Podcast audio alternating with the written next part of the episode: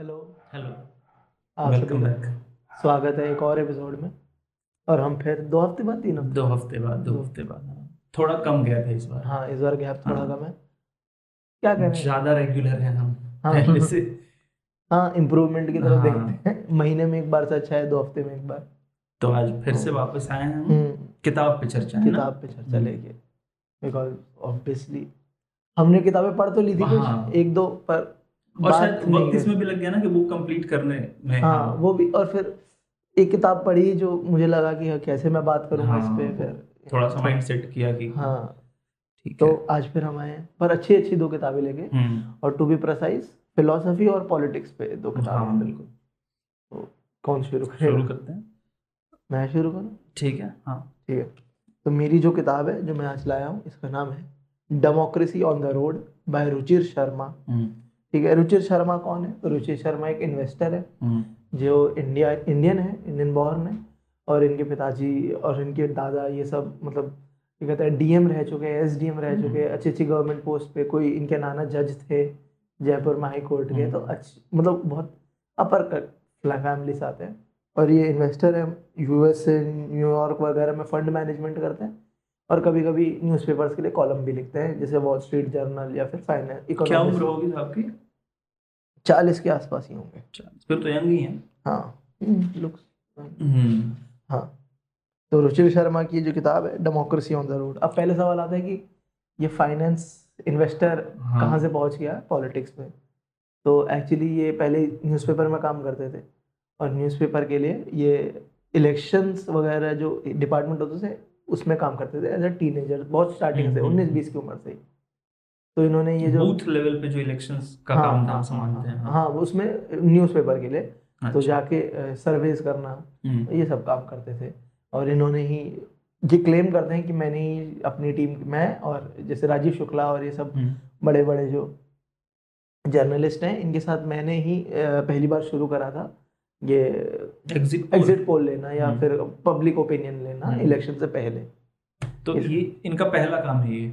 नहीं, इसके अलावा भी और किताबें या पहले से कहीं काम करके आ चुके थे? नहीं, इनकी लाइफ की बात कर रहा हूँ मैं। हाँ नहीं नहीं, वो वहीं शुरू वहीं शुरू करा था। अच्छा, मुझे लगा ना कहीं ये आइडिया देख के आए हो कि पब्लिक ओपिनियंस और मतलब अमेरिका में होता था। हाँ, तो हो सकता है यहाँ पे। बट हाँ, जैसे एक चीज़ है इस किताब में कि अमेरिका में जो पब्लिक ओपिनियन होता है उसका ऐसा होता है कि दस हज़ार लोगों का पब्लिक ओपिनियन ले लिया, और वो एक्यूरेट आपको रिप्रेजेंटेशन दे देता है कि अमेरिका में इस बार प्रेसिडेंट कौन बनने वाला है।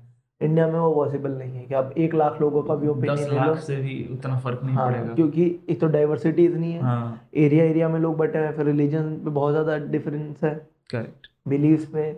और फिर कुछ लोग झूठ बोलते हैं। हाँ, हमारे यहाँ पे एक प्रॉब्लम ये भी है, लोग झूठ बोलते हैं ओपिनियन बोलते हैं कैसे पूछने का।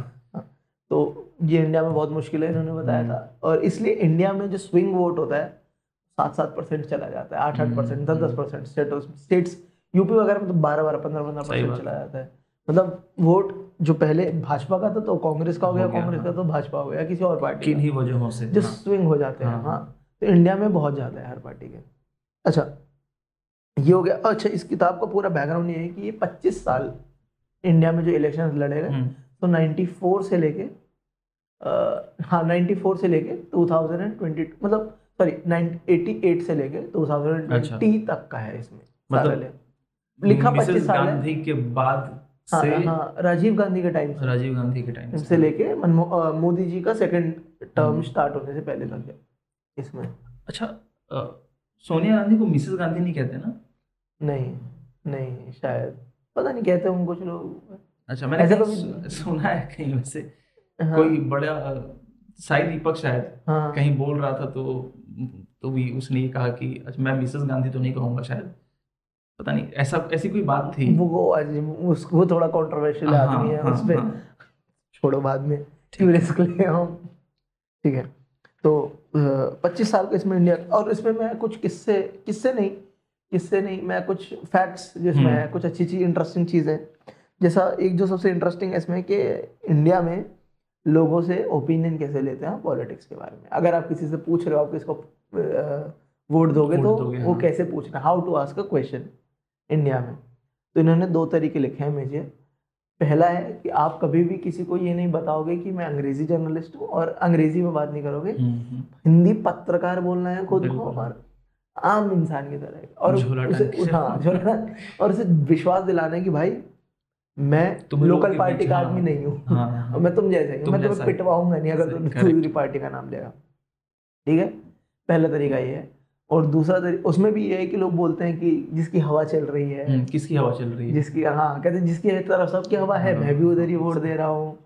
या फिर लोग बोलते हैं जो जो सरकार अभी पावर में है उसकी तारीफ करते हैं कि नहीं नहीं अच्छा है इसी दे देंगे क्या दिक्कत है, है ना। तो ये सब होता है अगर आपको यहाँ से बचना होता है। और दूसरा उन्होंने बताया था तो अजीब, थोड़ा शायद लोगों को कंट्रोवर्शियल लगे या सही ना लगे, वो लोगों की मर्जी है, सबका अपना अपना ओपिनियन होता है। उन्होंने कहा कि आप जब भी किसी से ओपिनियन ले तो उससे पहले उसका पूरा नाम पूछे। आ, बहुत बड़ा इंटेक है। हाँ पूरा नाम पूछे, वो अपना पूरा नाम, जैसे मुझसे कोई ओपिनियन पूछ रहा है तो मेरा नाम पूरा गौरव कर, फिर जो मैं पॉलिटिकल ओपिनियन दूंगा वो उस नाम के अराउंड है। ये चीज ना जैसे यूपी बिहार में लोगों के डीएनए में है ये चीज। तुम्हें याद है एक दिन हम यहाँ खड़े थे पटेल पे, तो हम उससे बात कर रहे थे, तो मैंने उसे कहा, उसने अपना नाम बताया, मैंने कहा कि अच्छा एक बार पूरा नाम बताइए अपना। याद है वो जो बिहार का था, कोई भी बता रहा था अपने आप को। तो हाँ ये फिर होता है क्योंकि उसने बताया था कि अगर मान ले कोई पर्टिकुलर कास्ट का है और सीएम भी उसी कास्ट का है, तो मुझसे पूछोगे कौन जीत रहा है तो वो तो बोलेगा हाँ साहब जीत रहे हैं, पर वो एक्चुअली में सही एग्जिट पोल नहीं है या सही ओपिनियन पोल नहीं है, क्योंकि वो तो चाहेगा। अच्छा, और एक और इसमें तरीका ये है ना कि जैसे कोई जर्नलिस्ट बात कर रहा है, जैसे मैं तुमसे बात करने के लिए, तो शुरुआत के ही तीस सेकंड या एक मिनट में अगर मैं तुम्हें ये कन्विंस कर लूं, मैं ये जान सकूं तुम्हारी बातों से कि तुम किस पार्टी की तरफ इंक्लाइंड हो, और फिर हाँ। मैं ये तुमसे कहूं क्या रहे हम भी तो इसी पार्टी के हाँ। हम भी तो इसी को समर्थन देते हैं, तो ज्यादा चांसेस है ना कि तुम सच बोलोगे कि हाँ जी तो यही रहे। अच्छा, इस किताब में एक और इंटरेस्टिंग बात ये लिखी थी कि इंडिया में नाइनटीन फिफ्टी टू तक या नाइनटीन फिफ्टी टू तक शायद हाँ इंडिया का first poll nineteen fifty two में हुआ था, तब इंडिया में वन नेशन वाला इलेक्शन चलता था, तो सब स्टेट इलेक्शन और सेंट्रल इलेक्शन एक साथ होते थे, इस किताब में लिखा है। पर वो फीजेबल नहीं था क्योंकि बार बार सरकारें गिरती रहती थी बीच में, क्योंकि यहाँ गठबंधनों पे सरकार बनती है। ठीक है, हाँ। जो जो कुछ लोगों के हिसाब से ठीक है, कुछ लोगों के हिसाब से गलत है, बनती है, तो वो पॉसिबल नहीं है आप वन नेशन वन इलेक्शन कर सको, क्योंकि दस साल में सरकारें गिरने लग जाएंगी और रैंडम डेट्स आने लग फिर से चर्चा में है। हालांकि वन नेशन वन इलेक्शन हाँ, पर इस किताब में लिखा कि उसका कोई फायदा नहीं है। और और क्या बताऊं इस किताब में मैं आपको, कोई खास किस्सा हो? खास किस्सा हाँ, इन्होंने ये बताया कि साउथ में इंडिया, नॉर्थ इंडिया से ज्यादा साउथ इंडिया में इलेक्शन को लेके फ्रेंजी है, पागलपन है। अच्छा, तो ये बता रहे थे कि जैसे इंडिया में क्या, साउथ नॉर्थ इंडिया में क्या ऑफर करते हैं, बिजली, पानी, पानी सड़क सड़क साउथ इंडिया में ऑफर करते हैं मिक्सर ग्राइंडर, टीवी। अच्छा, क्योंकि बेसिक सब है ना उनके पास, हो सकता है हाँ इस वजह से वहाँ पे, क्योंकि वहाँ पे जैसे तमिलनाडु का इसमें लिखा हुआ है, जैसे तमिलनाडु में दो गवर्नमेंट्स चेंज होती रही थी, ए आई डी एम के और डी एम के। तो दोनों के जो लीडर थे जयललिता और किरण करुणानिधि, दोनों फिल्मों से रिलेटेड थे। जयललिता जी बहुत बड़ी फिल्म स्टार थी और करुणा करुणानिधि जी बहुत बड़े फिल्म मेकर, एक्टर, डायरेक्टर सब रहे हैं ना। तो इनमें शफल होता रहते थे, पाँच साल ये रहती थी, पाँच साल ये रहते थे। तो इनका इतना बड़ा फ्रेंजी होता था जब ये बस से निकलते थे ना पूल के लिए, तो ये ये अपना और भी ऐसा लार्जर देन लाइफ बनाते थे। तो लोग बसों के सामने लेटते हैं, माथा टेकते हैं, हाँ, हाँ, लोग तारीफ करते हैं, देखो हमारे नेता कितने गोरे हैं, हाँ, ये मैडम कितनी गोरी है, साहब कितने गोरे हैं। अच्छा, वहाँ पे ये भी चलता है, इस किताब में लिखा है, मतलब टू थाउजेंड एट तक तो इस किताब में लिखा है कि ऐसा होता है वहाँ पे, कि वो नेता को इस बात पे वोट देते हैं कि वाह क्या गोरा है, कितना खूबसूरत स्किन है इसकी। शायद सोनिया गांधी का भी इसमें हालांकि जिक्र है ना, इसी कॉन्टेक्स्ट में कि क्योंकि ज्यादा समर्थन उन्हें मिला हाँ, इस वजह से कि हाँ हाँ ये लिखा है कि जैसे सोनिया गांधी क्योंकि बाहर से थी, इटालियन थी, है ना, तो वो जब इंडिया आई तो उनका पॉलिटिक्स में इतना आराम से बैठ जाना, इतना अच्छी तरीके से बैलेंस कर लेना, लोगों को एक्सेप्टेंस हो जाना सोनिया गांधी का, पार्टी के लोगों का भी और जनरल पब्लिक का भी, इस वजह से क्योंकि वो गोरी है। अगर वो एशियन दिखती होती, मतलब मतलब ईस्टर्न कंट्रीज जैसा, तो हो सकता है उनको इतना सपोर्ट नहीं मिलता। और कुछ लोग उनकी तारीफ भी करते हैं कि वो बाहर से आकर और इतना जल्दी उन्होंने पैठ बना लिया भारत में, हाँ, इंडियन पॉलिटिक्स हाँ, समझ गई, जो कि बहुत आसान नहीं होता हाँ, है। वो भी वेस्टर्न एकदम नेशंस आना ना, इटली जैसे, और खासकर नॉर्दर्न पॉलिटिक्स जहाँ की सब कोई राजनेता है अपने आप में, हर चौराहे पे खड़ा आदमी अपने आप को नेता समझता है और एक ओपिनियन रखता है हमेशा सरकार के लिए। इस किताब में सोनिया गांधी जी से रिलेटेड एक और कहानी है कि इन मतलब ये मुझे ना इस तरीके से लग रहा था कि वाह वाह नहीं मतलब क्या लाइफ है, मतलब इतना सब कुछ कैलकुलेटेड होता है इनकी लाइफ में। तो था कि जब वो हेलीकॉप्टर से उतरते हैं किसी रैली पे जाने के लिए, तो वो हेलीकॉप्टर से उतरने के बाद किससे हाथ मिलाएंगे, किससे हाथ नहीं मिलाएंगे, किससे कितनी सेकंड बात करेंगे, वो सब पहले से वेल कैलकुलेटेड होता है। अच्छा, मतलब जो हम देखते हैं टीवी पे वो रैंडम नहीं है। हाँ, अगर वो किसी का हाथ पकड़ के कोई पॉलिटिशियन खड़ा है तो वो पहले से कैलकुलेटेड है कि आपको इस तरीके से इसका हाथ पकड़ना है इतनी देर। तो उस पॉलिटिशियन को ये बात पता है कि मेरा हाथ इतनी देर नहीं नहीं तो इनको मैनेज करना है तीस सेकंड कैसे भी उसके साथ, हाँ कुछ भी बोल के, हाँ, हालचाल पूछ के। अब ये भी है ना कि अगर ये छोटे पॉलिटिशियन है, हाँ, और आप बड़े पॉलिटिशियन, अब मतलब प्राइम मिनिस्टर कैंडिडेट है, हाँ, हाँ, या सीएम कैंडिडेट है और एक एमपी एमएलए या फिर कॉर्पोरेटर लेवल का आदमी है, अगर आप उसके बगल में उसका हाथ पकड़ के तो वो तो खड़ा ही रहेगा ना जितनी देर आप रखोगे। वो आप पाँच सेकंड में उसे छोड़ा दोगे या फिर तीस सेकंड उसका हाथ पकड़, वो तो खुशी खुशी। तो ये होता है कि इसका रीज़न जो लिखा था वो ये था कि एक्चुअली ये होता है कि कुछ लोग इन कनेक्शंस को गलत तरीके से यूज़ कर सकते हैं। इस किताब में ऐसा लिखा है कि अगर मान लीजिए कोई खराब आदमी है पर उसी पॉलिटिकल पार्टी का पार्ट है, सोनिया मतलब कोई बड़ी पॉलिटिशियन आए, उनसे हाथ मिलाया, बहुत देर बात कर ली, तो हो सकता है ये पब्लिक के सामने उसका गलत इस्तेमाल करके देखो हमारी तो पहुंच कहाँ कहाँ तक है और किसी तरीके का एक्सटॉर्शन वगैरह ना हो। हाँ, अच्छा ये सवाल आ रहा है मेरे मन में, इस किताब पढ़ते तो मेरे को किताब के बारे में बात करते हुए डर लग रहा है कि मैं ज़्यादा से ज़्यादा नाम अवॉइड करूँ। हाँ हाँ, वो मैं देख रहा हूँ तुम कर रहे हो नाम अवॉइड। खैर, एक सवाल आ रहा है कि किताब पूरा तुमने किताब पढ़ी पढ़ी पूरी, हाँ, हाँ। तुम्हें क्या लगा कि जो रुचिर शर्मा है इनकी अपनी पॉलिटिकल आइडियोलॉजी क्या है? जैसे कहीं कहीं निकल के आई होगी ना बीच बीच में बातें। या ये कैपिटलिस्ट है, कैपिटलिज्म में बिलीव करता है, पर किसी वजह से पता नहीं क्या है इनके अंदर जो ये गांधीवाद में बिलीव करते हैं। पर कैपिटलिस्ट स्टिल गांधीवादी, हाँ, इनके अंदर मुझे फील होता है कि गांधी फैमिली के लिए बहुत एक सॉफ्ट कॉर्नर है। ये किताब में पूरा टाइम मुझे ऐसा फील होता है कि ये डिफेंड कर रहा है हर चीज को कि नहीं, गांधीवादी गांधी परिवार के लिए या कांग्रेस की आइडियोलॉजी के लिए? गांधी परिवार के लिए, सिर्फ गांधी परिवार के लिए। ठीक है, ऐसा लगता है कि थोड़े से ज्यादा डिफेंसिव हो रहे हैं, हर चीज को इतनी क्लैरिफिकेशन की जरूरत नहीं है जितना आप दे रहे हैं मुझे हर बात पे। चोर के डाने में तिनका जैसा कुछ कुछ, हाँ, हो सकता है, हाँ, मतलब मेटाफर के तौर पर कहा ही जाता है। हाँ, तो वैसा कुछ है।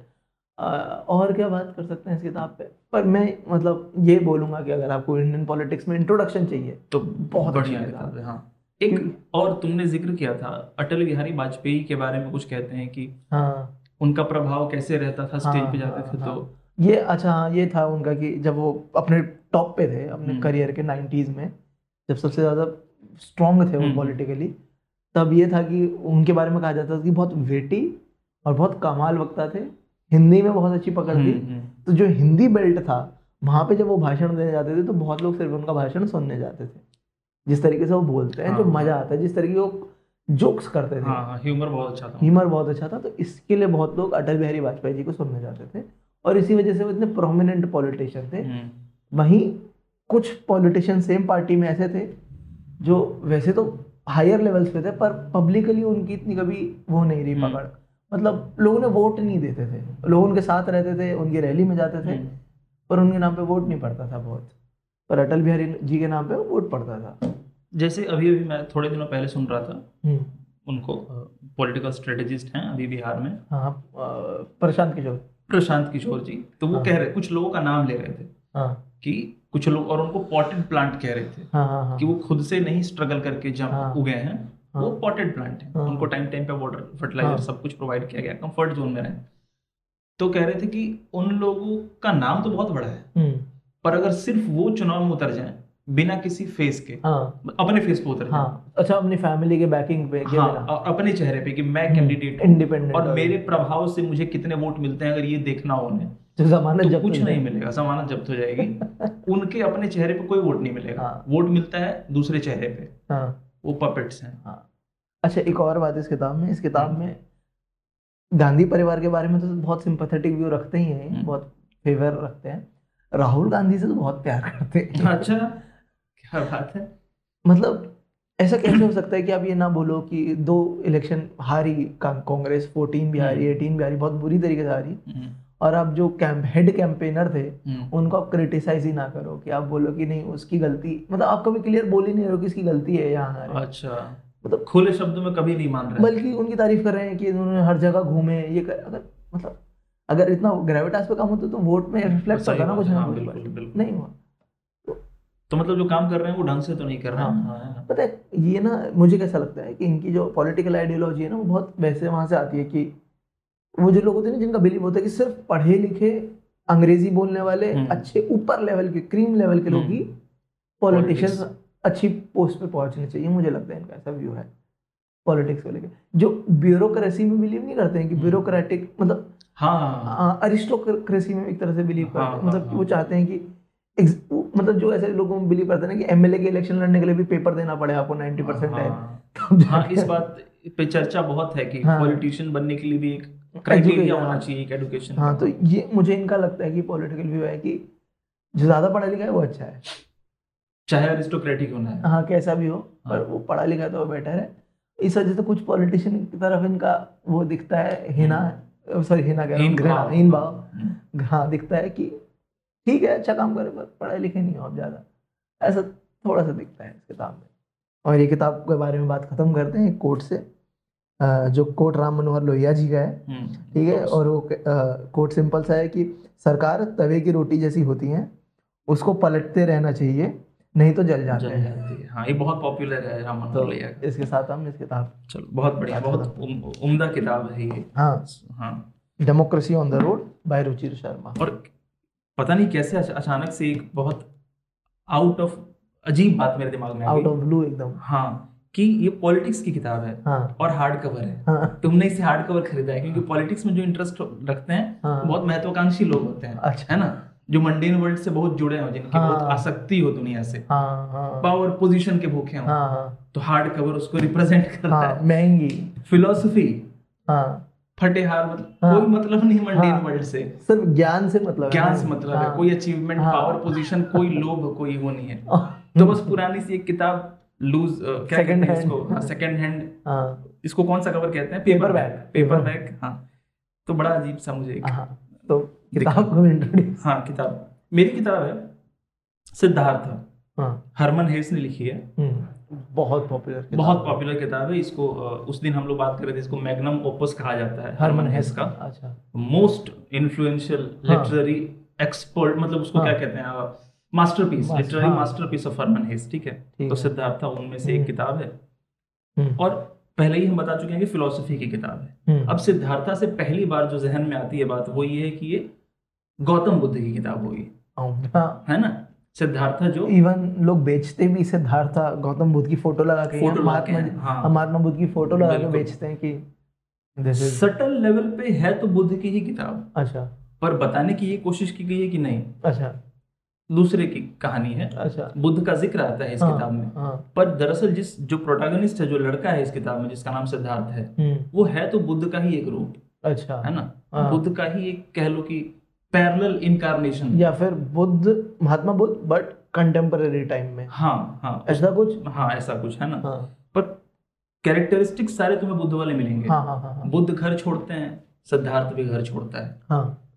बुद्धार्थ बुद्ध जब सिद्धार्थ होते तभी वो घर तभी घर छोड़ते हैं सिद्धार्थ हाँ। होते हैं बुद्ध तो शुरू बुद्ध तो एक स्टेट का नाम है हाँ, है ना हाँ, एक मेंटल स्टेट का नाम बुद्ध है हाँ। तो बुद्ध जब सिद्धार्थ होते हैं तो घर छोड़ते हैं ज्ञान की खोज में, ये भी ज्ञान की खोज में घर छोड़ता है ठीक है। ब्राह्मण ब्राह्मण परिवार में होता है, इसका हाँ। एक दोस्त होता है गोविंदा, सिद्धार्थ का भी यानी बुद्ध का भी एक और कजन गांव में रहने वाला लड़का है शहर में गांव में अच्छा। सिद्धार्थ का भी हाँ। सिद्धार्थ का दोस्त गोविंदा रहता है। सिद्धार्थ जब गौतम बुद्ध की बात हम करें उनका भी एक कजन रहता है आनंद जो हमेशा उनके साथ रहता है ठीक है। सिमिलरिटीज देखो है ना, बुद्ध अपना परिवार सब छोड़ के आते हैं, ये भी परिवार छोड़ के जाते हैं। बुद्ध ने कभी किसी की टीचिंग्स एक्सेप्ट नहीं करी अपनी लाइफ में, अलग अलग गुरुओं के पास गए, ऋषियों के पास गए, साधु संतों के पास गए, एनलाइटेड लोगों के पास गए, पर उनको सुन के उनको समझ कर आगे बढ़ गए। बुद्ध का ये मानना नहीं था कि कोई भी डॉक्ट्रिन डॉक्ट्रिन जो होता है कोई भी टीचिंग किसी का भी हाँ। वो आपको नहीं पहुंचा सकता ठीक है, वो सहायक हो सकता है। कोई भी पुस्तक कोई भी किताब कोई भी फिलोसफी कोई भी थ्योरी सहायक हो सकती है पर अल्टीमेट वो नहीं है, हेल्प अच्छा, नहीं है अच्छा, जर्नी में तुम्हारे। अच्छा, मतलब अगर कोई टेक्स्ट या किसी आइडिया को आप फॉलो कर रहे हो तो वो आइडिया अल्टीमेट ट्रूथ नहीं है, नहीं है एक्चुअली, वो सीढ़ी है, हाँ, सीढ़ी है, वो एक पड़ाव है, एक पेडस्टल है, उसको क्रॉस करो।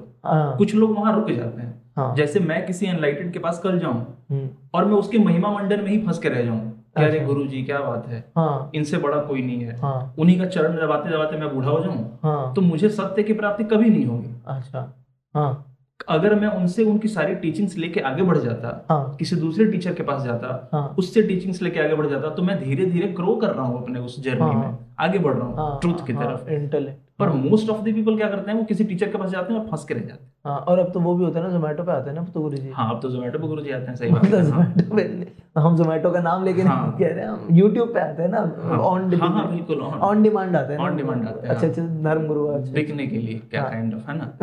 चलो ठीक है, तो ये टीचिंग है जो कोर टीचिंग है सिद्धार्थ की, वो ये है कि टीचिंग्स लो, आगे बढ़ो, तब तक बढ़ो जब तक विवेकानंद, हाँ, उठो जागो, उठो चलो, तब तक चलो जब तक मंजिल की प्राप्ति ना हो, है ना, हाँ, बीच में रोकना कहीं नहीं है। विश्राम करने के लिए कहीं ठहर जाओ वो अलग बात है, थोड़ी देर के लिए रुक गए, पर बढ़ते रहो, हाँ, वो है ना, कोई वेस्टर्न फिलोसोफर है जो कहता है कि रुक जाना मतलब चलते रहो, भले रेंगना पड़े, अच्छा, पर चलते रहो, रुकना खराब है, रेंगना ठीक है। अच्छा, तो अगर दौड़ नहीं सकते तो रेंगो। तो ये वो है, ये तो बेसिक बात होगी इस किताब की, है ना। इंस्पायर्ड किन किन लोगों से है अगर मैं कहूँ तो फ्रेडरिक नीचे से है, हाँ, जिनको पढ़ के ये इंस्पायर हुए लिखने के लिए, हाँ, बर्कहार्ट से है, जैकब, हाँ, बर्कहार्ट से है, और शोपेनहावर से, हाँ, शोपेनहावर से है। इंडिया में अगर बात करें तो ऑफ कोर्स उपनिषद्स, उपनिषद्स की बहुत तारीफ करी है सिद्धार्थ, हरमन हेस ने, उपनिषद्स की, गीता की, गीता से बहुत इन्फ्लुएंस्ड है। तो ये सब पढ़ करके देखो, अगर इसके फ्रंट उस पर कवर पे ही हम पढ़ें तो संडे टाइम्स लिखता है कि a subtle distillation of wisdom, stylistic grace and symmetry of form. तो डिस्टिलेशन है ये सारे, अच्छा, कंसंट्रेशन है, कंसंट्रेशन है, concentrated form of all scriptures, all मतलब फिलॉसफी कह सकते हैं, आइडिया एक ही है, आ, पर बहुत स्ट्रॉन्ग है, आ, है ना। आ, आप कितने ही जैसे आप स्क्रिप्चर्स पढ़े हो, उपनिषद पढ़े हो, पर ये फिर भी आपको अफेक्ट करेगी, आपको थोड़ा सा झंझोड़ेगी ये किताब, है ना, क्योंकि स्ट्रॉन्ग बहुत आइडिया है इसका। इस किताब के बारे में और क्या ही बात करें, जो मेन है ना इस किताब में वो ये है कि किसी भी एक फॉर्म को अलग, स्पेशल और दूसरे को कमतर नहीं मानना, ठीक है, है ना, क्योंकि सब तो, कुछ एक ही है। एक इसमें इंस्टेंस आता है जहां वो लिखते हैं कि मैं एक पत्थर को भी ब्रह्म मानता हूँ, तो गोविंदा पूछता है कि कैसे पॉसिबल, कैसे तुम एक पत्थर को ब्रह्म मान सकते हो। बुद्ध तो कहते हैं, अच्छा इसके पहले मैं ये बता दूं कि जब ये दोनों घर छोड़कर बाहर आए थे, सिद्धार्था और गोविंदा, हाँ, तो एक साथ ही आगे बढ़ रहे थे, ठीक है, पहले ये ब्राह्मणों के साथ रहे, हाँ, उनके सब कल्चर्स को फॉलो किया, उनके ट्रेडिशन को फॉलो किया, उनके जो प्रोसेस होते हैं, सुबह सुबह प्रार्थनाएं पढ़ना, गंगा में स्नान करना, माला फेरना, वो सब किया, फिर आगे बढ़ गए, फिर समन्स के पास गए। समन्स होते हैं ना कुछ, अच्छा, समन्स एक होते हैं कुछ, S A M A N S, अच्छा, हो, अच्छा होगा, तो उनके पास गए, जंगल में जो रहते हैं, जो सिखाते हैं कैसे कम से कम रिसोर्सेज में लाइफ को लीड करना है, कैसे अपनी बॉडी को बहुत शार्पन करना है, बहुत स्ट्रॉन्ग बनाना है, माइंड पे कैसे विक्ट्री हासिल करनी है ना, उनके पास गए, फिर उनसे भी आगे बढ़ गए। तीसरे पड़ाव पे सिद्धार्थ और गोविंदा मिलते हैं बुद्ध को, अच्छा, बुद्ध एक नगर में आए होते हैं, तो ये दोनों मिलते हैं और दोनों उनसे बात करते हैं, तो बुद्ध, गोविंदा जो है वो बुद्ध के साथ ही रह जाता है, अच्छा, वो उनको, उनके अंडर आ जाता है, उनके टीचिंग्स को एक्सेप्ट कर लेता है और कहता है कि आज से मैं उनका डिसाइपल हूँ, वो जो कहेंगे वही करूंगा। पर सिद्धार्थ वहां, क्योंकि सिद्धार्थ का नेचर वही है कि टीचिंग्स को लेनी और आगे बढ़ जाना है, तो बात करता है, डायलॉग है दोनों के बीच में काफी देर का, और फिर कह देता है, उनकी टीचिंग में एक लूप होल निकालता है, अच्छा, मैं बताऊंगा नहीं क्या लूपहोल है, बहुत इंटरेस्टिंग किताब, पढ़ना चाहिए, ठीक है। तो सिद्धार्था बुद्ध के टीचिंग में लूपहोल निकालता है, पर वो लूपहोल नहीं है, इसकी अपनी अंडरस्टैंडिंग है, है ना, जो उसको दिखता है, वो हमें जो भी दिखता है वो हमारी अंडरस्टैंडिंग से दिखता है। तो बुद्ध हंसते हैं और कहते हैं कि जाओ जवान, आगे बढ़ो, अच्छा, ढूंढो अपना रास्ता, है ना, तो आगे आ जाता है, ये बढ़ जाता है। तो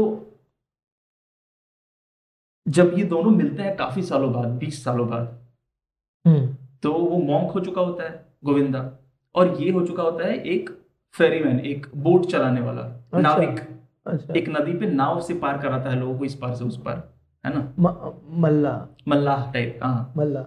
तो जब वो आता है और पार करने के लिए तो वो देखता है और पहचान जाता है, हाँ। कहता है कि सिद्धार्थ, तो फिर ये भी पहचान जाता है, हाँ। फिर दोनों में बातचीत होती है, तो कहता है, वो पूछता है हैव यू रीच्ड निर्वाण, हाँ गोविंदा पूछता है, हाँ। तो इसके चेहरे पे एक ऐसी स्माइल होती है, कामनेस होता है इसकी बातों में, इसके हर एक्ट में, तो उसको लगता है कि शायद इस पे कुछ तो आ गया है, हाँ। है ना, ये नॉर्मल तो नहीं है, मेरे से तो अलग है। तो पूछता है कि व्हाट इज योर टीचिंग, हाँ। तुम क्या बताओगे इतना अनुभवों के बाद जो भी तुमको हुआ। तो वहां वो कहता है कि मैं एक स्टोन को भी ब्रह्म समझता हूँ, एक इंसान को भी ब्रह्म समझता हूँ, एक साबुन के टुकड़े को भी ब्रह्म समझता हूँ, एक घास को भी ब्रह्म समझता हूँ। तो फिर ये पूछता है कि लेकिन बुद्ध तो कहते हैं कि ये सब मंडेन वर्ल्ड की चीजें हैं, इनसे तो खुद को आसक्त करना ही नहीं है, क्योंकि जहां इनसे आसक्त हुए प्रकृति में फंस के रह जाएंगे और ब्रह्म तक तो पहुंचने का फिर सवाल ही नहीं उठता है। तो सिद्धार्थ कहता है कि नहीं, ये समझ का तुम्हारे फेर है, कॉन्स्टिट्यूएंट जो है बेसिक पूरे यूनिवर्स का वो तो एक ही है, पत्थर हो या इंसान हो, है ना, एक एटम से ही बना है, एटम से ही बना है सब सब सब कुछ, इसमें तो कोई डिबेट ही नहीं है, एक्सेप्शन ही नहीं है। तो कहता है कि एक पत्थर आज ही पत्थर है, ये पहले कभी एक इंसान रहा होगा, हाँ। बाद में भी कभी एक इंसान बनेगा, हाँ, देखा जाए घास बनेगा, हाँ। पानी बनेगा, मिट्टी बनेगा, आम बनेगा, हाँ। सब्जी बनेगा। तो मैं और इस पत्थर में मैं अंतर कैसे कर सकता हूँ, खुद में, तुम में, इस पत्थर में, हाँ। समझाने के लिए मेरे दिमाग में, मैंने जब ये पढ़ा तो मेरे दिमाग में एक बात आई कि इसको समझाने के लिए एक छोटा सा एग्जाम्पल दिया जा सकता है कि दो टीवी ले, टेलीविजन, दोनों बंद है, एक को इलेक्ट्रिसिटी का सप्लाई दे तो उसके स्क्रीन पे कुछ डिस्प्ले होगा, है ना, इमेजेस दिखेंगी, वो चालू रहेगा और ये वाला बंद ही दिखेगा। पर जैसे ही बिजली चली जाएगी दोनों वापस से सेम कंडीशन में आ जाएंगे। तो चलने के पहले भी सेम कंडीशन में थे, चलने के बाद भी सेम कंडीशन में है, बीच में थोड़ी देर के लिए जब इलेक्ट्रिसिटी मिल गई थी तो ये वाला चलने लगा था, हाँ। है ना, तो कुछ कलेक्शन ऑफ एटम्स यहाँ है, कुछ कलेक्शन ऑफ एटम्स यहाँ है, कोई खास तरह का एक कंडीशन बना, हाँ, हाँ, एक किसी खास तरह की सिमेट्री हुई या हाँ, कुछ कुछ ऐसा सिचुएशन कंडीशन आया कि इसमें लाइफ आ गई, हाँ, इसमें कुछ केमिकल रिएक्शंस हुए और ये लाइफ, इसमें लाइफ दिखने लगी, हाँ, और ये अभी भी डेड है, हाँ, दिख रहा है डेड, हाँ, पर जब इसमें से वापस से सब कुछ डिसऑर्डर हो जाएगा, हाँ, एंट्रोपी बढ़ती जाएगी बढ़ती जाएगी टाइम पे ये खत्म हो जाएगा, हाँ, तो वापस सेम हो जाएंगे, सेम तल पे आ जाएंगे। अरे ये ना कमाल हो गया, हाँ, ये जो तूने पूरा बताया हो गया मतलब, हाँ। तो ये इसी तरह से वो समझाते हैं कि स्टोन भी ब्रह्म ही है, अंडर एस्टिमेट मत करो, हाँ। तो उसकी टीचिंग ये जो पूरा तूने मुझे भी बताया ना, अगर मैं गलत अगर मैं हेलुसिनेट नहीं कर रहा हूँ तो मैं जो भी किताब पढ़ रहा हूँ ना, the shadow lines the shadow lines by Amitav Ghosh, उसमें लिटरली सेम है। अच्छा, तो उन्होंने हो सकता है इसे पढ़ के, टेलीविजन की बात है नहीं, शैडो लेंस नहीं, टेलीविजन की नहीं, वो वाला वो एटम्स वाला, अच्छा, कि इसमें अभी जान थी, कभी नहीं होगी और कभी होगी होगी हाँ, पहले भी थी, शायद उसी किताब का पार्ट है, उस किताब में भी इससे पढ़ अच्छा। के ही उन्होंने शायद वहां पे उसके जैसा कुछ लिखा है। वैसे मैंने ये जो पहली बार इस तरह का पढ़ा था वो था शायद आ, उनका क्या नाम है, क्वांटम मैकेनिक्स के साइंटिस्ट हैं जो बिल्लियों के लिए फेमस है, श्रोडिंगर श्रोडिंगर श्रोडिंगर की किताब है व्हाट इज लाइफ। अच्छा, बहुत पुरानी उन्नीस सौ साठ पचास की किताब, हाँ। उसमें ये कॉन्सेप्ट मैंने पढ़ा था, अच्छा, कि सब कुछ तो सेम, बेसिक कॉन्स्टिट्यूएंट्स तो सेम ही है, है ना, तो अगर डिफरेंशिएट कर रहे हैं तो आपकी अंडरस्टैंडिंग कम है फिर कि आप एक पत्थर को खुद से अलग समझ रहे हैं, कोई अलग नहीं है। थोड़े सालों के लिए आपको एक प्रिविलेज प्रिविलेज मिला हुआ है, कुछ कंडीशंस हैं आपके भीतर जो एक खास तरह से काम कर रही हैं, वो खत्म हो जाएंगी, आप भी वही पत्थर हैं अगले दिन। क्या बात है, सिमिलरिटीज ही हैं। तो वही कहता है कि बुद्ध और पत्थर सेम है, बराबर है। तो आज के लिए यार, हाँ, तो आज के अच्छे थॉट के साथ खत्म कर अच्छे थॉट के साथ खत्म करते हैं। ऑलमोस्ट पंद्रह पंद्रह मिनट हमारा हो गया है ना, हाँ, और फिर मिलते हैं अगले हफ्ते मोस्ट प्रोबेबली किसी कविता या गजल गजल नज्म कुछ भी, हाँ, फिल्म भी कर सकते हैं वैसे हम। चलिए, हाँ, ठीक है, धन्यवाद।